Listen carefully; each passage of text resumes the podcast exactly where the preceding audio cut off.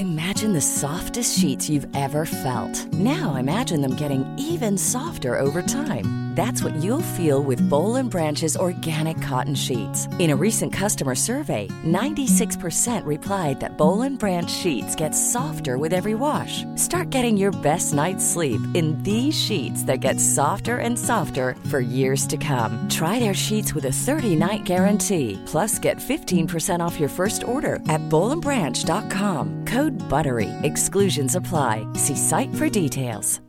Hi, I'm Daniel, founder of Pretty Litter. Cats and cat owners deserve better than any old-fashioned litter. That's why I teamed up with scientists and veterinarians to create Pretty Litter. Its innovative crystal formula has superior odor control and weighs up to 80% less than clay litter. Pretty Litter even monitors health by changing colors to help detect early signs of potential illness. It's the world's smartest kitty litter. Go to prettylitter.com and use code ACAST for 20% off your first order and a free cat toy. Terms and conditions apply. See site for details. Even when we're on a budget, we still deserve nice things. Quince is a place to scoop up stunning high end goods for 50 to 80% less than similar brands. They have buttery soft cashmere sweaters starting at $50, luxurious Italian leather bags, and so much more. Plus, Quince only works with factories that use safe, ethical, and responsible manufacturing. Get the high-end goods you'll love without the high price tag with Quince. Go to quince.com slash style for free shipping and 365-day returns.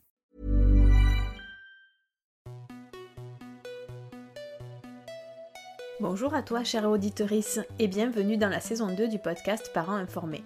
Moi, c'est Charline, la créatrice de ce podcast, dans lequel je te propose de l'information sur la grossesse, la petite enfance et l'enfance, sous forme de conversations détendues avec des intervenants spécialisés. En effet, pour chaque thème abordé, je cherche l'intervenant le plus adapté pour lui poser les questions que l'on se pose souvent en tant que parent, et je viens ici les partager avec toi. Un nouvel épisode est publié le mercredi toutes les deux semaines, et pour être tenu informé, tu peux t'abonner à la newsletter en m'envoyant un email à parentinformé@gmail.com. Si tu aimes ce podcast, parle-en autour de toi pour le faire connaître à tes amis ou à ta famille. La communauté Patreon du podcast permet de le soutenir financièrement en accédant à des contenus exclusifs et notamment des bonus audio accessibles quel que soit le niveau d'abonnement.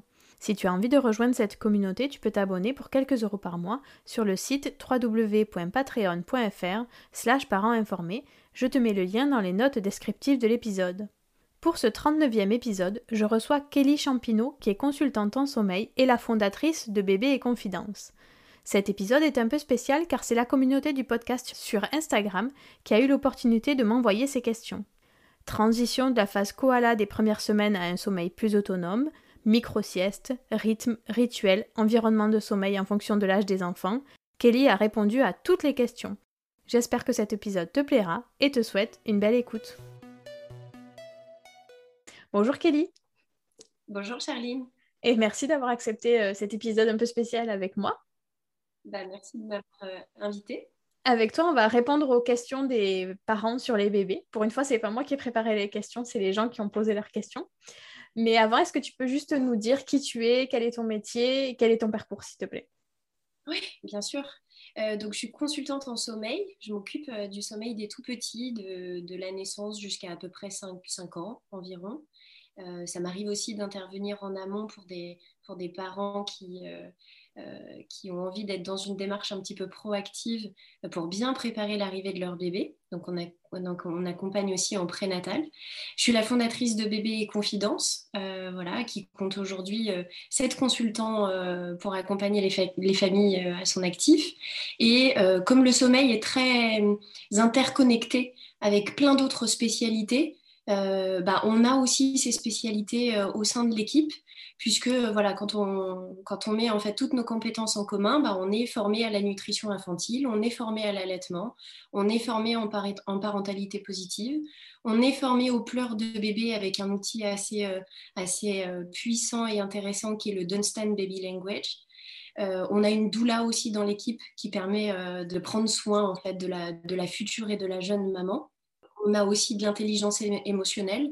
Donc, euh, on a vraiment un panel de, compétences pour être dans une approche assez globale, euh, même si la porte d'entrée reste le sommeil.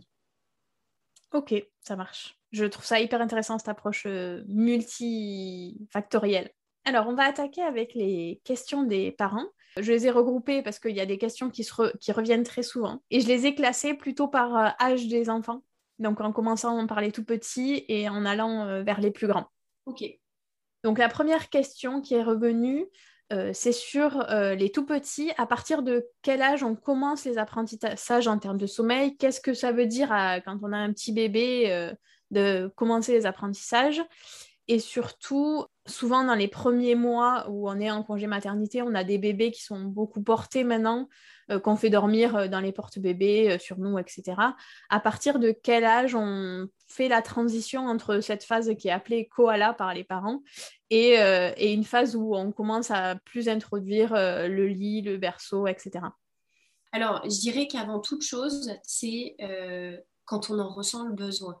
Parce que euh, il n'y a pas un schéma préétabli qui dit qu'à partir de tel âge, il faut que l'enfant s'endorme dans son lit. Si ça convient et qu'il y a un équilibre familial qui est trouvé, une harmonie autour de cette façon de procéder euh, dans la proximité, bah, on peut la garder et on peut la garder extrêmement longtemps. D'ailleurs, c'est le cas dans plein d'autres cultures euh, euh, qui sont un petit peu éloignées de, la nôtre. Donc, je dirais que c'est un choix déjà très personnel quand on se sent prêt ou quand on sent que l'enfant en a besoin ou est prêt. Mais ce qui est sûr, c'est que bah, le premier trimestre de vie de l'enfant, le côté koala, il est complètement physiologique. Il y a un besoin euh, de ce bébé qui n'est pas tout à fait fini, qui dépend à 100% euh, de ses principales euh, figures d'attachement. il a besoin de contenance, il a besoin de retrouver tout ou partie des conditions de vie in utero pour se sentir en sécurité, pour pouvoir être apaisé et donc aussi pour pouvoir dormir. Donc, comment on peut commencer peut-être à ritualiser un petit peu bah, À partir de deux mois, l'horloge biologique interne qui régit tout un tas de fonctions euh, biologiques importantes, mais qui permet aussi de faire cette distinction entre le jour et la nuit, eh bien, elle se met en place. Donc, à partir de deux mois, je vais vraiment avoir un début de nuit qui va commencer à être marqué de façon un peu plus régulière et pour des périodes de sommeil qui vont être un peu plus longues euh, la nuit. Alors que juste avant ça, on avait plutôt quelque chose d'équilibré entre le jour et la nuit. Donc, à partir du moment où ça euh, se régularise, ben, on peut mettre en place un petit rituel du soir.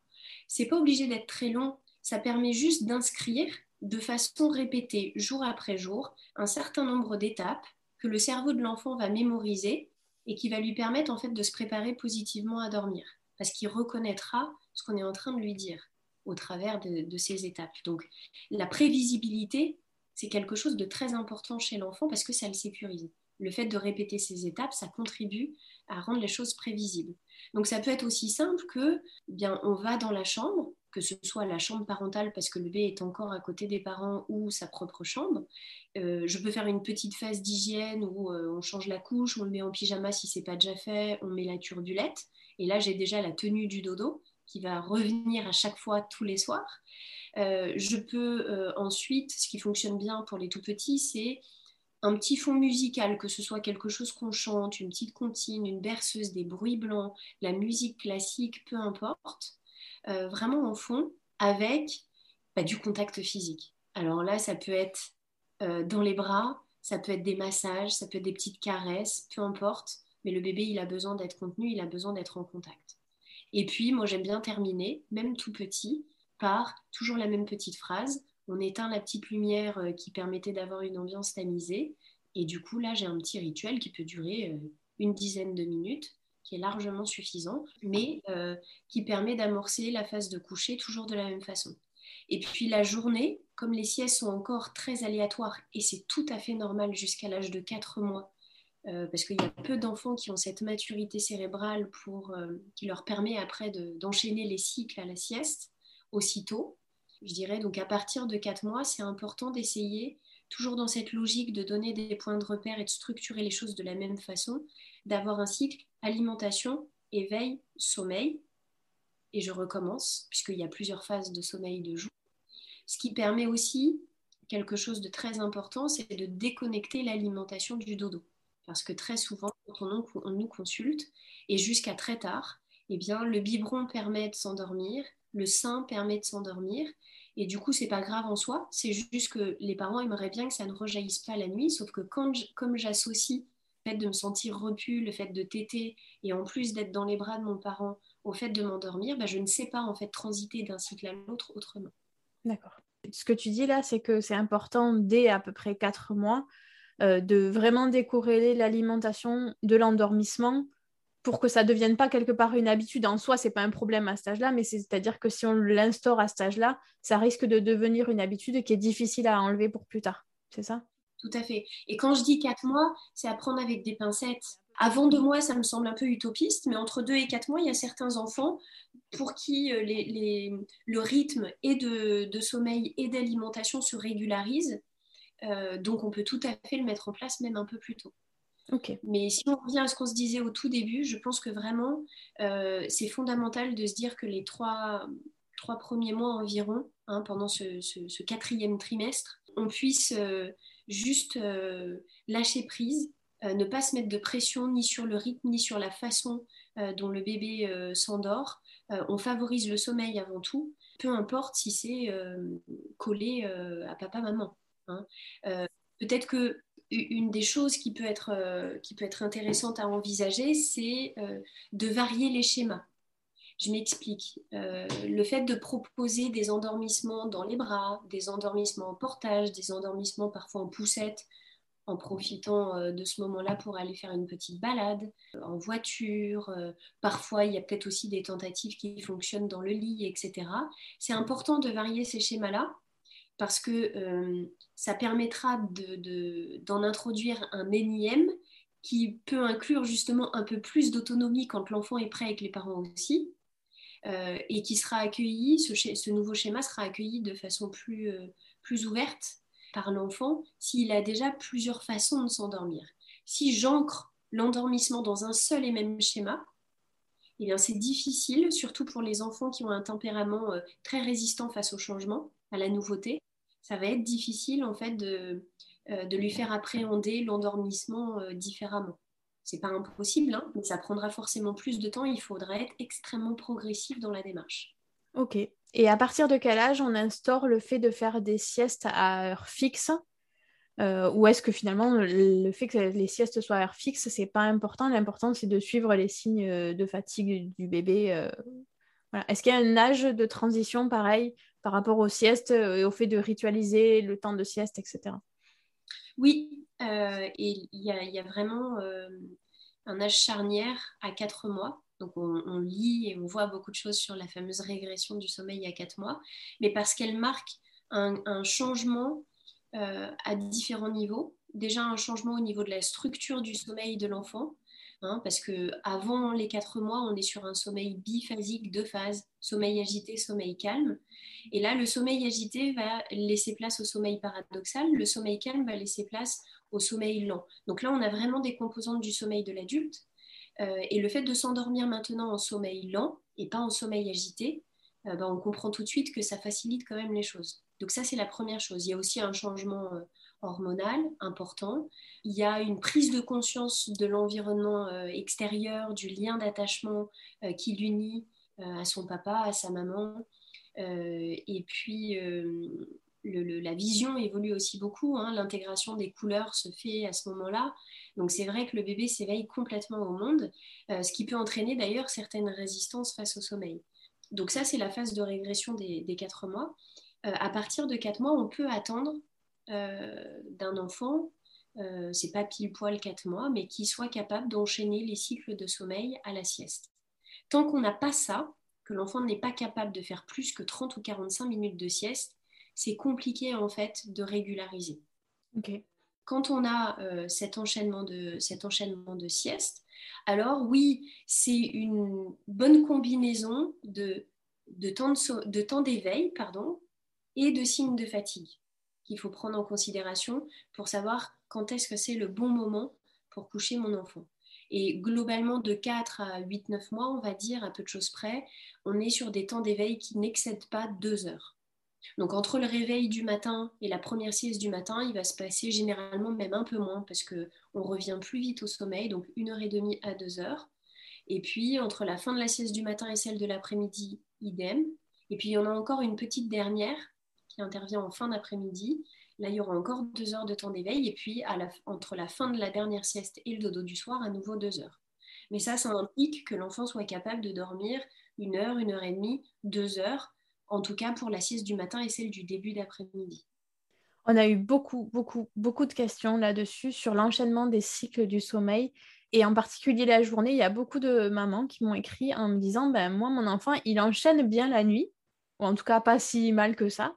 Mais par contre, en journée, euh, les siestes, j'arrive pas à faire plus de 30 à 45 minutes. Comment ça se fait qu'il y ait une telle différence entre ce qu'ils arrivent à enchaîner la nuit et ce qu'ils arrivent pas du coup à enchaîner le jour? Et comment on peut les accompagner pour qu'ils arrivent à trouver ce système d'enchaînement des siestes dans la journée? Alors, c'est lié à ce que je te disais, euh, notamment à cette maturité cérébrale euh, de l'enfant qui, avant 4 mois, bah, crée un sommeil euh, très, très instable, très irrégulier et souvent sous forme de micro-sieste, alors que ça s'installe beaucoup plus rapidement pour la nuit avec des périodes de sommeil plus longues, sous l'impulsion aussi de son horloge interne qui lui fait distinguer justement le jour de la nuit. Euh, donc avant 4 mois, pas de panique, tout à fait normal. À partir de 4 mois, mais ça peut être vers 5 ou 6 mois, ça dépend des bébés. À partir de 4 mois, oui, on peut faire un certain nombre de choses pour mettre toutes les chances de notre côté pour favoriser justement la transition euh, entre les cycles. La première chose, c'est le fait de bien préparer son enfant au sommeil. Je vois très souvent des enfants qui sont en train de jouer, en train de s'éveiller sur un tapis d'éveil, qui sont dans l'échange avec leurs parents. Alors, échange euh, limité, bien sûr, ils sont encore petits à cet âge-là, mais il se passe quelque chose, il y a une connexion. Et puis, parce que euh, j'ai observé euh, que le temps d'éveil, ben, on était plutôt à la fin de ce temps-là, et que mon enfant se frotte les yeux à plusieurs reprises, vite, vite, je veux surtout pas rater le train. Ben, J'amène mon enfant dans la chambre, et puis je le dépose un peu brusquement dans son lit. Ou euh, en tout cas, je le mets vraiment dans des conditions pour qu'il s'endorme très très vite. Sauf que mon bébé n'a pas eu de sas entre les deux. Donc il a besoin d'être préparé. Et tout comme on peut mettre en place un rituel du coucher à partir des deux mois de l'enfant, et bien là, à ce moment-là, à partir de quatre mois, c'est important aussi de donner des points de repère la journée à l'enfant. Donc, préparer l'enfant avec un petit rituel de sieste qui peut être tout à fait le même que le soir s'il est très efficace, il n'y a pas de raison de changer. Et là, il n'y a plus de confusion possible entre le jour et la nuit. Donc ça peut être la même chose en version un peu plus courte, vu que le sommeil il est, il est plus court aussi, ou ça peut être un petit rituel différent. Mais s'il est différent, ce rituel de journée, il sera le même avant chacune des siestes, pour qu'il y ait quand même une cohérence au niveau du sommeil de jour. Donc préparation au sommeil, c'est le premier point.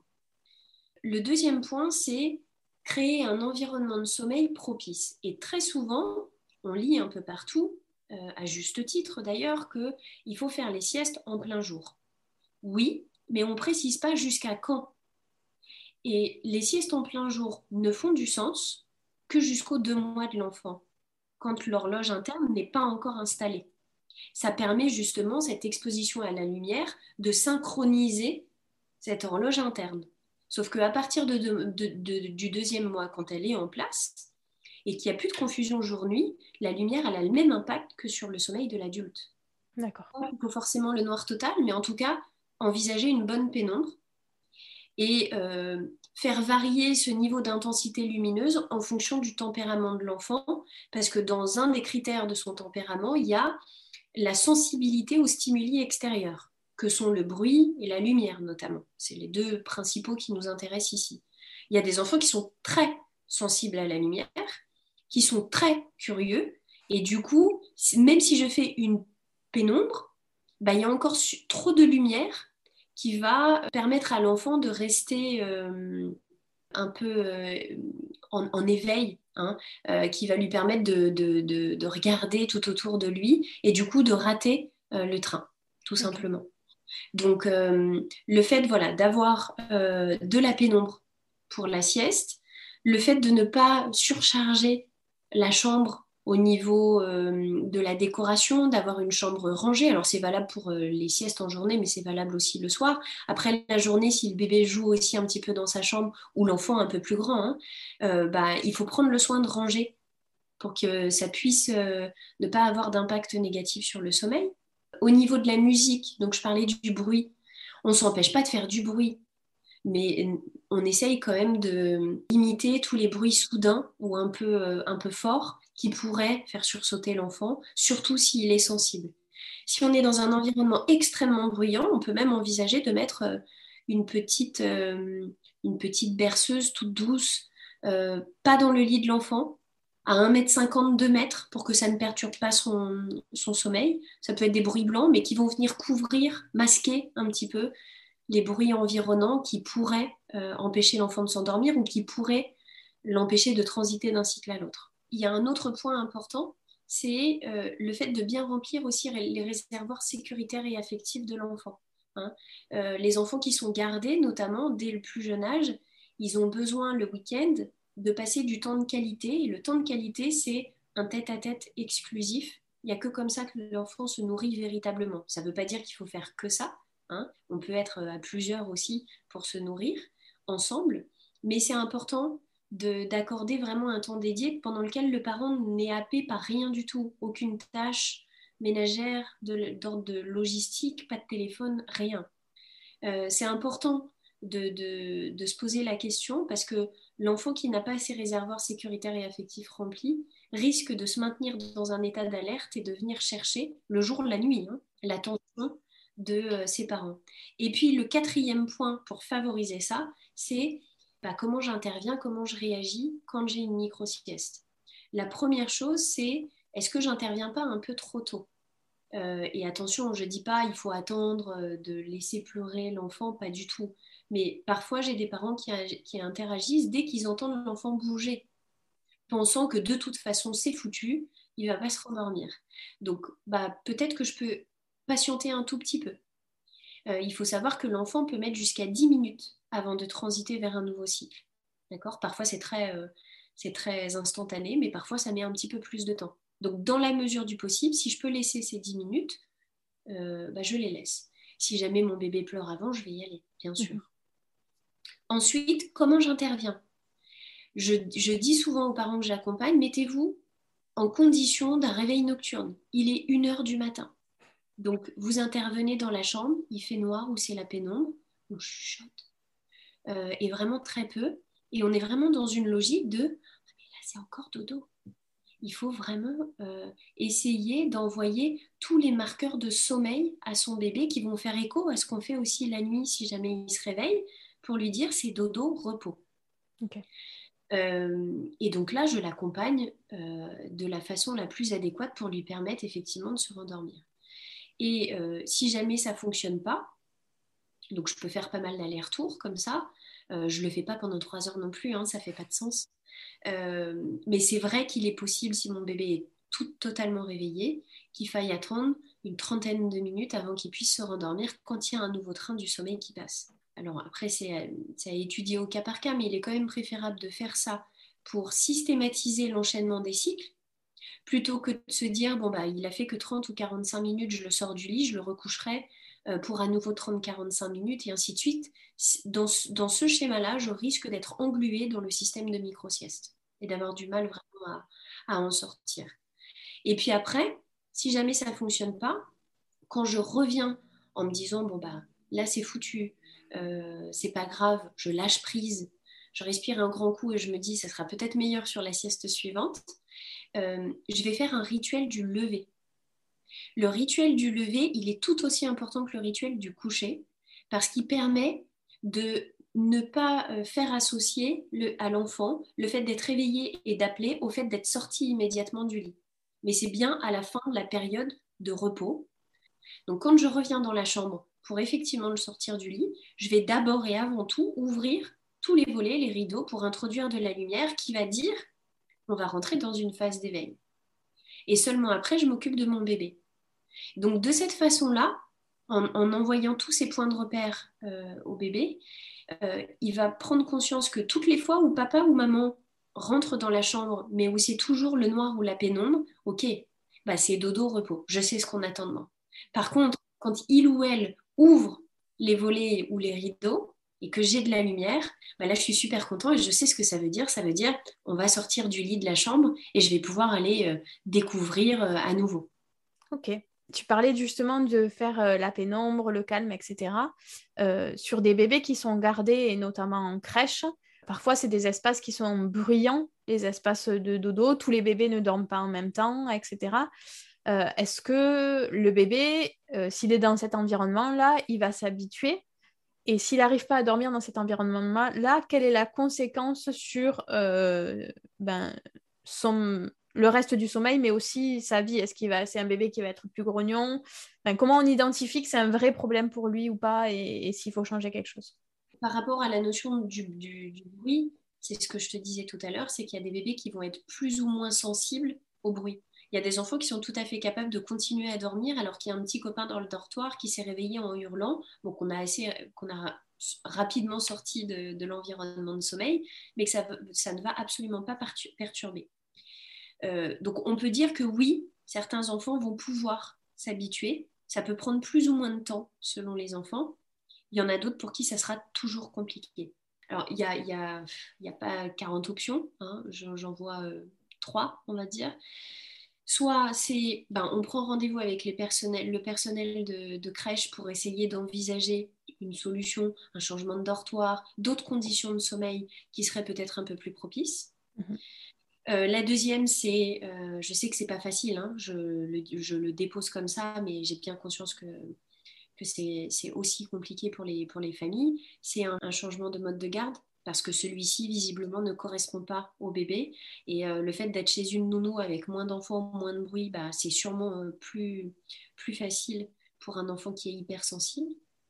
et trois, c'est bah, quand on récupère l'enfant, donc ça serait bien de ne pas lui faire faire des énormes journées dans la mesure du possible. Ou s'il y a quelques jours où je peux finir un peu plus tôt, euh, bah, c'est mieux pour essayer d'être dans une logique de compensation euh, quand on récupère l'enfant. Donc soit avec une dernière sieste en fin de journée, euh, alors ça dépend de l'âge aussi, donc là c'est vraiment du cas par cas, soit en tout cas avec une heure d'endormissement et de coucher le soir suffisamment tôt pour lui permettre de compenser sur la nuit par rapport au manque de sommeil et à l'impact que ça peut avoir, je dirais qu'à court terme, euh, si ça se répète et qu'on est vraiment sur un gros déficit de sommeil, on risque de tomber dans le cercle vicieux de la dette de sommeil. C'est-à-dire qu'on va observer tout un tas de, signaux qui vont rendre les choses très compliquées, euh, des pleurs presque systématiques à l'endormissement, des réveils aussi en pleurs, très grognons, euh, parce que l'enfant n'arrive pas à récupérer et la qualité de son sommeil se dégrade. On observe aussi euh, des réveils nocturnes en crise souvent, hein, pleurs de courte ou de longue durée, peu importe, mais, euh, mais c'est vraiment très désagréable pour tout le monde. Euh, les réveils très matinaux à 5 heures du matin à plus ou moins une demi-heure sont aussi, très symptomatiques de cette dette de sommeil. Et la dernière chose qui se dégrade, c'est la durée des siestes. Donc, euh, un enfant qui est en dette de sommeil, c'est très difficile pour lui, c'est aussi très difficile pour le parent. Euh, et je dirais là, euh, on fait fi de comment il s'endort, où il s'endort. Il faut renouer avec le sommeil coûte que coûte. Donc, on essaye de, de l'endormir, même si c'est contre nous, dans les bras, peu importe. Il faut qu'il dorme pour réenclencher une dynamique positive. Ce qui est c'est que si ça durait, ce déficit de sommeil, ça aurait des répercussions sur la qualité des temps d'éveil qui vont pas être très agréables. On va avoir un bébé qui, qui risque d'être très irritable, très grognon. Les, repas aussi risquent d'être compliqués. Un enfant qui est crevé mange pas bien. Et puis, ça a des conséquences après à long terme, mais qu'on ne relie pas en tant que parent directement au déficit de sommeil euh, qui s'est accumulé pendant des mois, voire des années quand l'enfant était plus petit. Et ça s'observe notamment dans le début des apprentissages avec un enfant qui a plus de mal à canaliser son, son énergie, à être euh, attentif. Euh, à la mémorisation aussi peut s'en trouver impacté, le développement du langage. Enfin, il y a tout un tas de, développement euh, cognitif qui peut être impacté par ce manque de sommeil, mais il faudrait vraiment que ce soit une grosse, grosse dette qui s'accumule au fur et à mesure pour que ça ait ce type de répercussions. Oui, c'est pas parce que ça dure quelques semaines que ça a ce type de répercussions. C'est vraiment sur une très longue durée. Le sommeil perdu est perdu, mais une fois qu'on a euh, stoppé la dette de sommeil et qu'on réenclenche une dynamique positive, les effets bénéfiques d'un surplus de sommeil euh, qui permet juste de répondre aux besoins physiologiques du bébé s'en font ressentir assez rapidement. Ok. il y a un dicton qui dit que quand un enfant fait 5 kilos, il va faire ses nuits complètes. Est-ce qu'on peut parler de ce dicton-là? Peut-être en intro, se dire que euh, le fait de savoir si un enfant a besoin de manger la nuit ou pas, ben, c'est pas uniquement lié à quel poids il fait, c'est multifactoriel. D'accord? Euh, Et les 5 kilos, c'est pas 5 déjà, c'est euh, quand on regarde sur la courbe de poids qu'il a dépassé les 6. Et c'est pas neutre parce qu'à 5 kilos, un bébé peut encore manger une à deux fois la nuit. Et je parle surtout des bébés qui sont au biberon parce que les bébés allaités, c'est encore une autre euh, dynamique. D'accord. Donc le côté multifactoriel, c'est en effet comment évolue la courbe de poids de l'enfant parce qu'au-delà de 6 kilos, mais c'est peut-être 8-9 pour certains, euh, bah, ils ont ce qu'il faut pour puiser dans leurs réserves pendant toute la nuit. Et toute la nuit étant déjà une nuit, je dirais, de 10 heures ou un peu plus chez certains. Ensuite, il y a une question euh, d'âge aussi. Euh, et donc là, je parle bien d'âge corrigé, hein, si jamais on est sur un bébé prématuré. Je dirais que pour les enfants qui sont au biberon, c'est à partir de 4 mois. Donc il y en a qui seront déjà prêts avant, mais il y en a qui seront prêts un peu après. Et pour les enfants à allaiter, c'est généralement à partir de 6 mois. D'accord. Et pareil, ça peut être un peu avant, un peu après.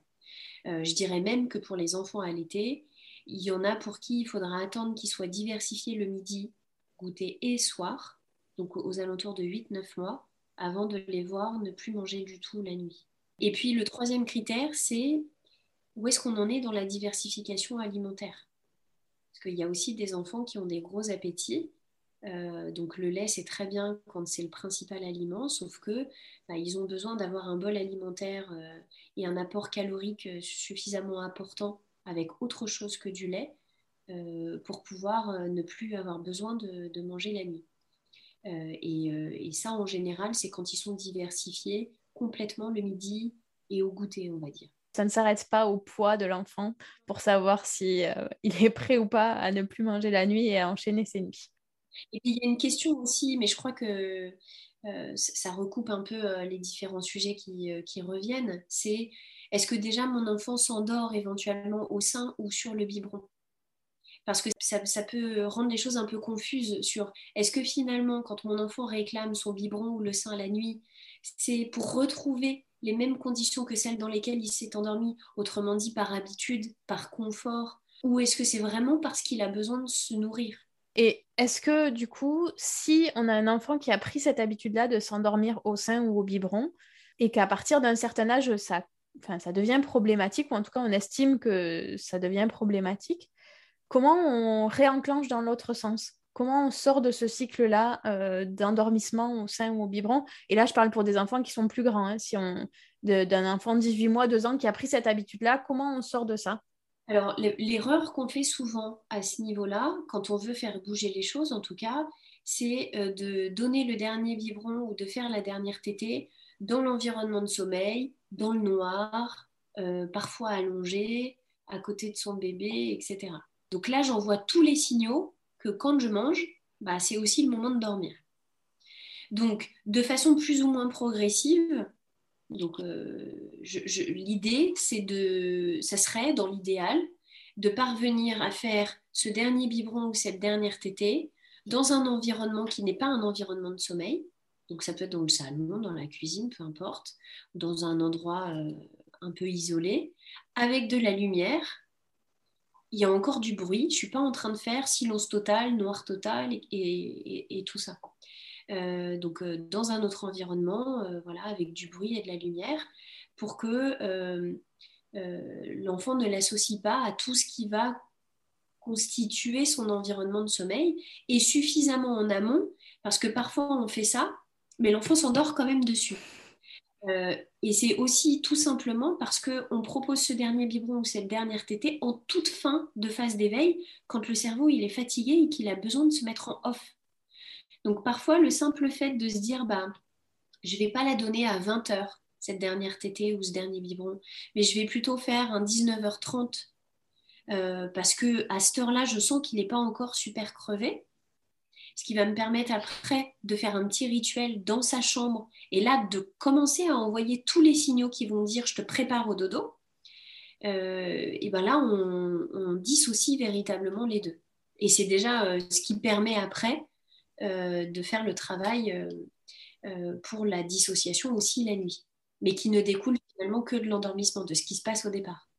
Ok, ça marche. Tout à l'heure, tu parlais des réveils matinaux quand on est en déficit de sommeil. Euh, il y a des bébés qui ne sont pas en déficit de sommeil et qui ont quand même des réveils matinaux, en tout cas pour nous parents, parce que lui, il n'a pas l'impression qu'à 6 heures du matin, c'est tôt, mais nous, euh, c'est horrible.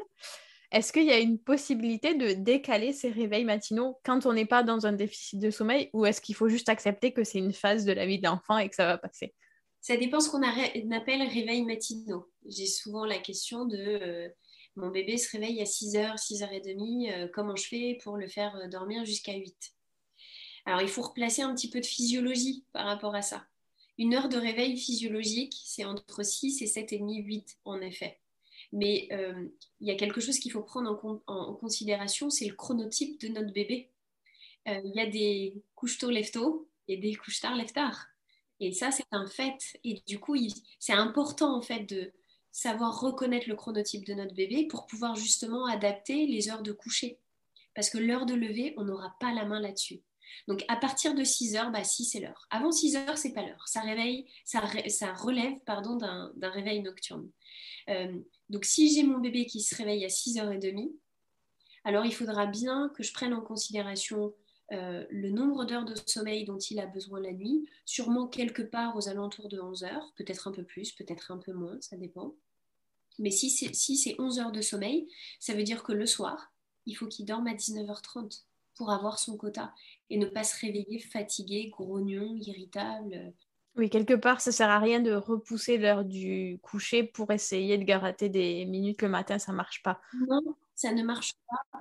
Il faut juste accepter que c'est comme ça et que c'est le bébé fonctionne comme ça et que ça un jour peut-être ça évoluera ou pas et voilà. Exactement. Après, il y en a qui, euh, qui, arrivent à trouver plein de petites astuces et là, euh, il n'y a pas de bien ou mal. Hein. Il y en a qui euh, donnent du coup un biberon à 6h30 et qui arrive à euh, euh, grappiller une petite heure de sommeil. Si l'équilibre familial il, est, bon comme ça, bah, pourquoi pas hein. euh, Toutes les astuces qui peuvent contribuer à avoir un peu de rab, notamment le week-end, sont bonnes à prendre. Hein. Mais ce qui se passe souvent, c'est que la semaine, on ne fait pas forcément la même chose que le week-end. Parce que nous-mêmes, on doit se préparer et ainsi de suite. Sauf que l'horloge interne de l'enfant, bah, elle n'est pas différente en fonction de si c'est la semaine ou le week-end. Les besoins sont les mêmes. Donc euh, c'est là où parfois ça manque de cohérence et donc le fait de grappiller un petit peu sur le week-end, bah, on peut aussi en payer les conséquences. On ne peut pas tout avoir. Ok. Euh, on avait une question sur un... que je trouve intéressante sur un bébé qui a 18 mois et qui est gardé euh, trois nuits par semaine par sa grand-mère et le reste du temps par ses parents et qui a des sommeils qui sont différents chez les grands-parents ou chez les parents. J'imagine que ça peut aussi être le cas euh, quand c'est chez une nounou, euh, parce que c'est des parents qui, travaillent la nuit. Enfin voilà. L'idée, c'est de traiter le cas où l'enfant, il n'est pas tout le temps dans le même environnement dans la semaine. Et le fait que quand il est avec ses parents, il va plus se réveiller la nuit et plus s'appeler que quand il n'est pas chez ses parents. Comment ça se fait et comment on fait pour l'accompagner? Alors, 18 euh, mois, il faut peut-être rappeler que c'est le deuxième tic d'angoisse de séparation. C'est-à-dire qu'on met beaucoup de focus sur euh, le début de cette angoisse de séparation, aux alentours de 7-9 mois. Euh, mais comme si euh, voilà, il y avait un épisode à ce moment-là, et puis après, on n'en parle plus. Sauf que c'est jusqu'à l'âge de 2 ans que c'est angoissant pour l'enfant de se séparer. Et il y a vraiment deux pics à 7-9 mois et à 18 mois.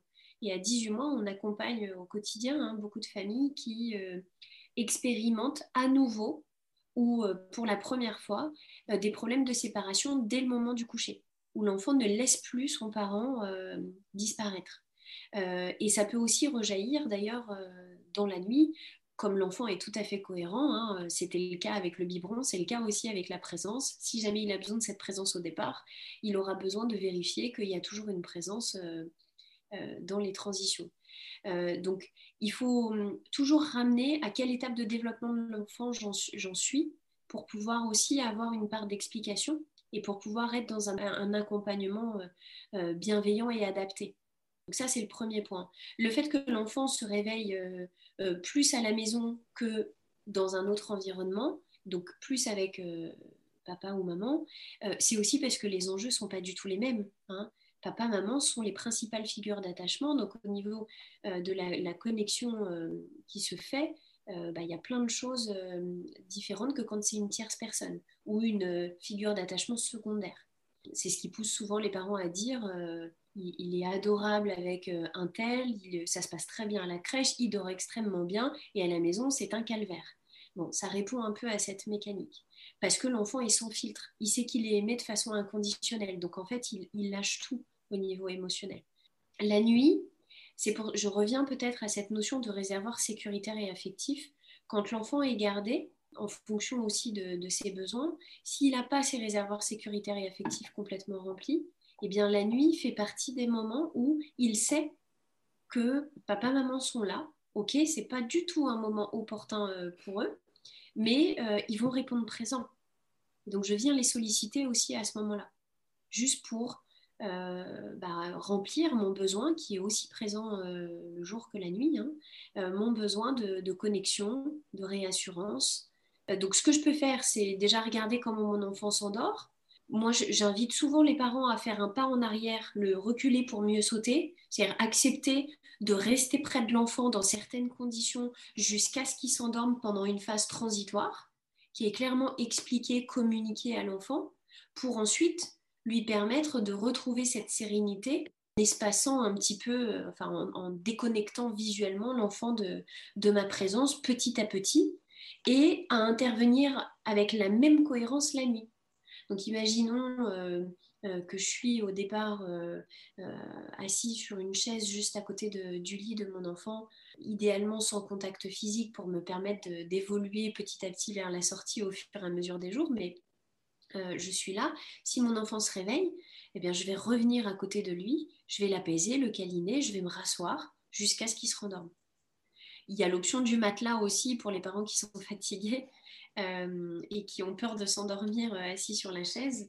Mais voilà, c'est de considérer vraiment que c'est un seul bloc de sommeil, qu'il faut avoir énormément de cohérence et qu'il faut complètement adapter son accompagnement en fonction du développement de l'enfant.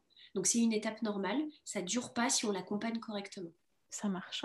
Il y avait le cas d'une maman qui a un bébé qui a deux ans, euh, où on était un peu sur le cas dont on parlait tout à l'heure, avec un allaitement, mais un allaitement qui, dans la nuit, qui n'est là que pour rassurer et pour tétouiller pour l'endormissement. Donc ça, on en a déjà parlé. Mais ce bébé-là, il avait eu euh, des antécédents médicaux à la naissance et dans les premiers mois. Est-ce que le fait qu'il y ait des antécédents médicaux, ça modifie quelque chose chez l'enfant et ou chez le parent qui fait que certaines acquisitions se font plus tard? Alors, c'est pas tant que ça joue au niveau des acquisitions, ça fait partie de l'histoire de l'enfant et de la famille. Ça peut créer des associations négatives Hein, une hospitalisation euh, ou euh, le lit peut cristalliser aussi les douleurs qui ont été présentes pendant un certain nombre de mois. Donc euh, après, il faut faire preuve de un petit peu d'imagination et, bien sûr toujours de l'accompagnement pour montrer en fait que c'est si les problèmes de santé sont derrière, hein, que c'est un environnement qui est à nouveau sécuritaire.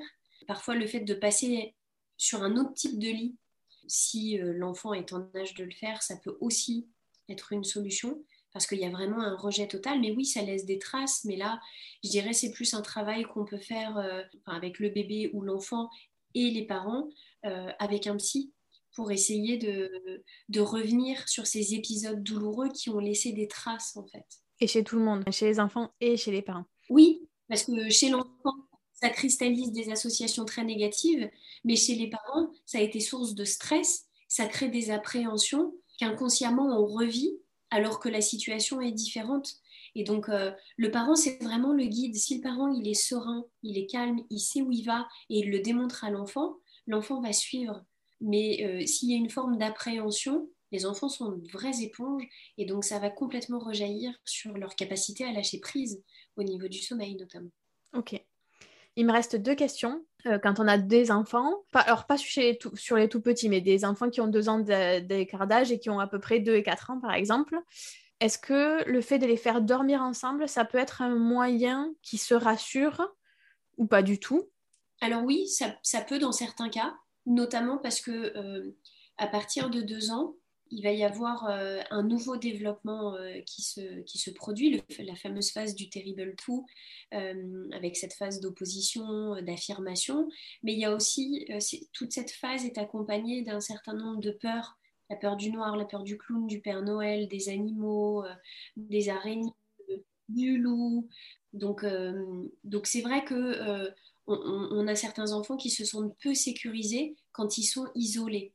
Et donc, soit ça va rejaillir en fait euh, euh, souvent sur les parents, si on veut essayer de limiter ça. Le fait d'avoir une présence autre d'un grand frère ou d'une grande sœur, ça peut en effet euh, apaiser les choses.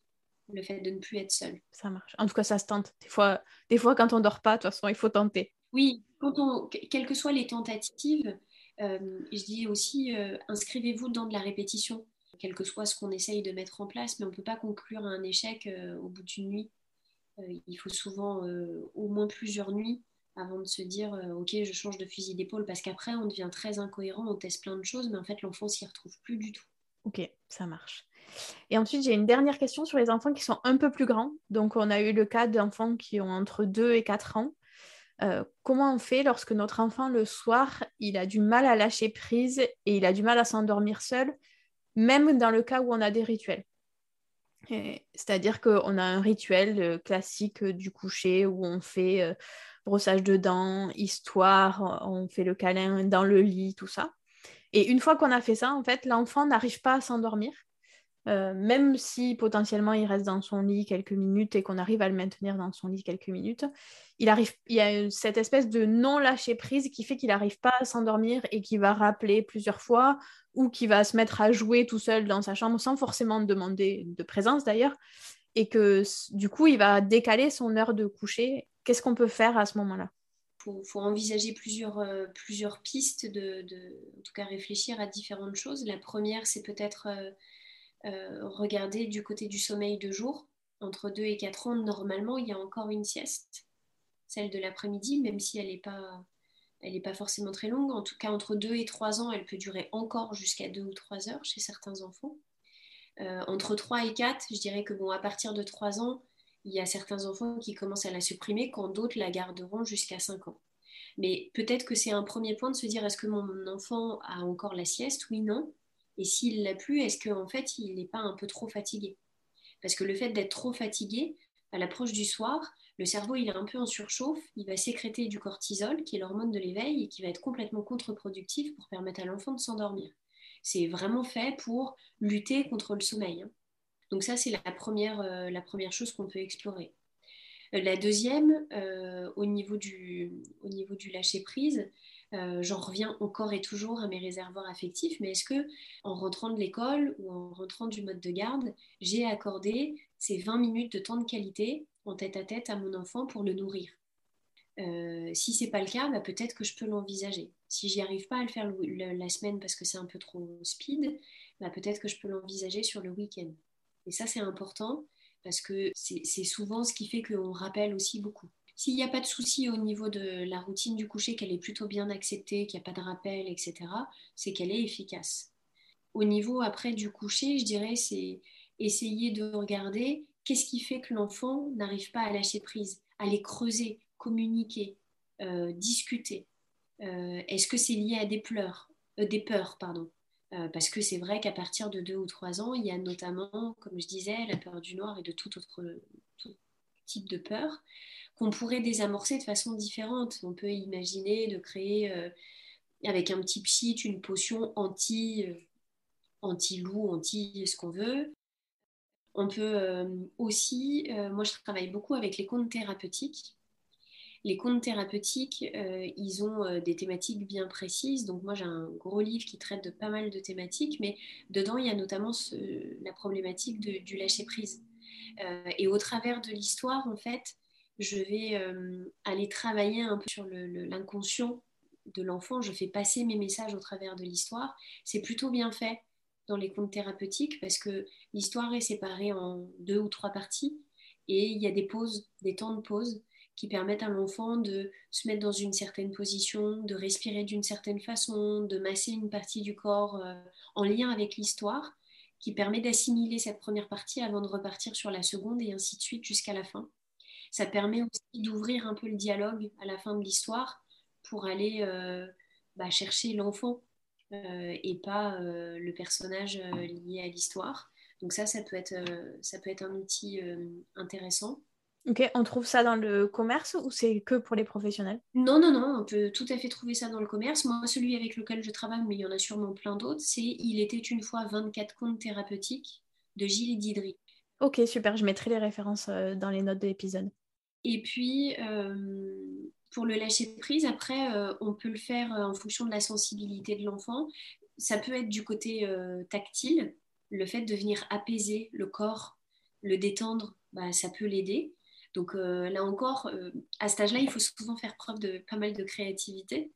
On pourrait imaginer que le simple massage, en fait, n'intéresse absolument pas l'enfant, il n'y voit aucun intérêt. Bah, on pourrait tout à fait euh, prendre une balle de tennis ou une balle de ping-pong euh, pour venir la faire rouler sur certaines parties du corps. Bah, c'est toi qui choisis la partie du corps. Et puis on voit, est-ce que tu sens une différence entre euh, la balle de tennis et la balle de ping-pong? On peut le faire avec une boule de pâte à modeler. C'est un objet assez familier, mais ça interpelle l'enfant et du coup, ça le fait plus facilement coopérer. Donc ça peut être de l'ordre voilà, du, du, du, physique, du relâchement un peu musculaire qui va favoriser après le lâcher prise. Et puis sinon, la musique ou ce qui s'y apparente peut être tout à fait euh, efficace. Euh, moi, j'aime beaucoup euh, le produit de Mon Petit Morphée pour les enfants, qui permet en fait de faire comme des, des mini-séances de sophrologie, mais vraiment adaptées à l'enfant, puisque c'est développé par des professionnels de l'enfance. Et il y a vraiment une multitude de combinaisons possibles entre euh, les différents animaux que je peux choisir et les différents environnements dans lesquels l'animal évolue. Et donc, soit j'ai vraiment le mode séance de sophrologie, tu vas fermer tes petits yeux, nous allons partir pour un voyage, etc. Soit j'ai uniquement en fait le son, donc je suis complètement plongée dans euh, la jungle euh, ou sur une île déserte ou à la montagne, et j'ai vraiment ces petits bruits-là qui font aussi que le cerveau, à un moment donné, son attention, elle est complètement captée, ça tourne pas en boucle euh, et je me laisse porter. Et vous avez des, il y a des petites séances de 10 minutes ou de 20 minutes. Donc ça peut être un outil euh, à exploiter, mais je dirais avant toute chose, donc je pourrais en citer plein hein, après des outils qu'on pourrait envisager, mais c'est vraiment d'aller creuser, ça masque souvent quelque chose, un besoin, une peur. Donc il faut communiquer avec l'enfant pour aller gratter là, euh, farfouiller, trouver ce que c'est. Et après, il y a plein d'outils à disposition des parents pour, euh, y remédier. Ok, bah écoute, en tout cas, c'est super intéressant. Merci beaucoup. Bah, je, je, pense qu'on a parcouru toutes les questions que les gens nous avaient envoyées et je pense qu'on a parcouru beaucoup des questions qui reviennent régulièrement chez les parents. Merci beaucoup. Je t'en prie. Cet épisode touche à sa fin. Le sommeil est un élément central dans la vie des bébés et des parents. J'espère que tu as trouvé des pistes dans cet épisode. Pour retrouver les accompagnements proposés par Kelly et son équipe, rendez-vous sur leur site internet www.bbetconfidence.com. Je vous mets le lien dans les notes descriptives de l'épisode. J'espère que cet épisode vous a plu. Pour recevoir une fiche résumée de cet épisode et de tous les autres de la saison 2, allez vous abonner sur Patreon en suivant le lien dans les notes descriptives de l'épisode. Si l'épisode vous a plu, parlez-en autour de vous, à vos amis qui pourraient être intéressés et sur vos réseaux sociaux. Parlez-en également à votre sage-femme, votre médecin généraliste, votre pédiatre ou tout autre professionnel qui vous accompagne afin qu'à leur tour ils puissent en parler à d'autres parents. Vous pouvez retrouver tous les épisodes ainsi que leurs notes classées par âge et par catégorie sur le site internet www.parentinformé.fr. Rendez-vous au prochain épisode et d'ici là, prenez soin de vous.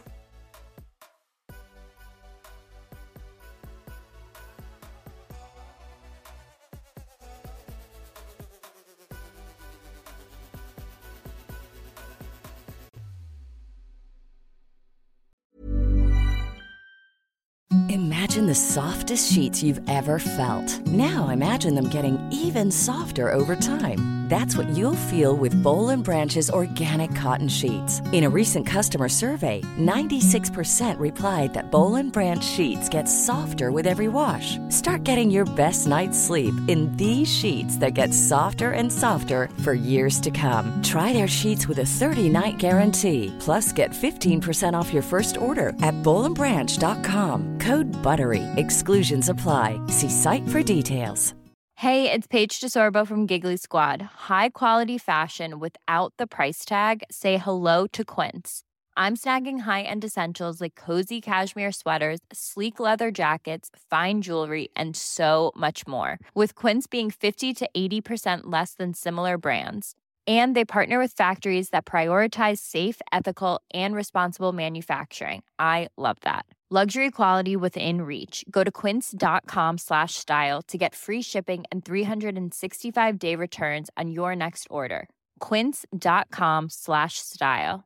Hi, I'm Daniel, founder of Pretty Litter. Did you know cats tend to hide symptoms of sickness and pain? I learned this the hard way after losing my cat, Gingy. So I created Pretty Litter, a health monitoring litter that helps detect early signs of illness by changing colors, saving you money and potentially your cat's life. Pretty Litter is veterinarian developed, and it's the easiest way to keep tabs on your fur baby's health right at home. Go to prettylitter.com and use code ACAST for 20% off your first order and a free cat toy. Terms and conditions apply. See site for details.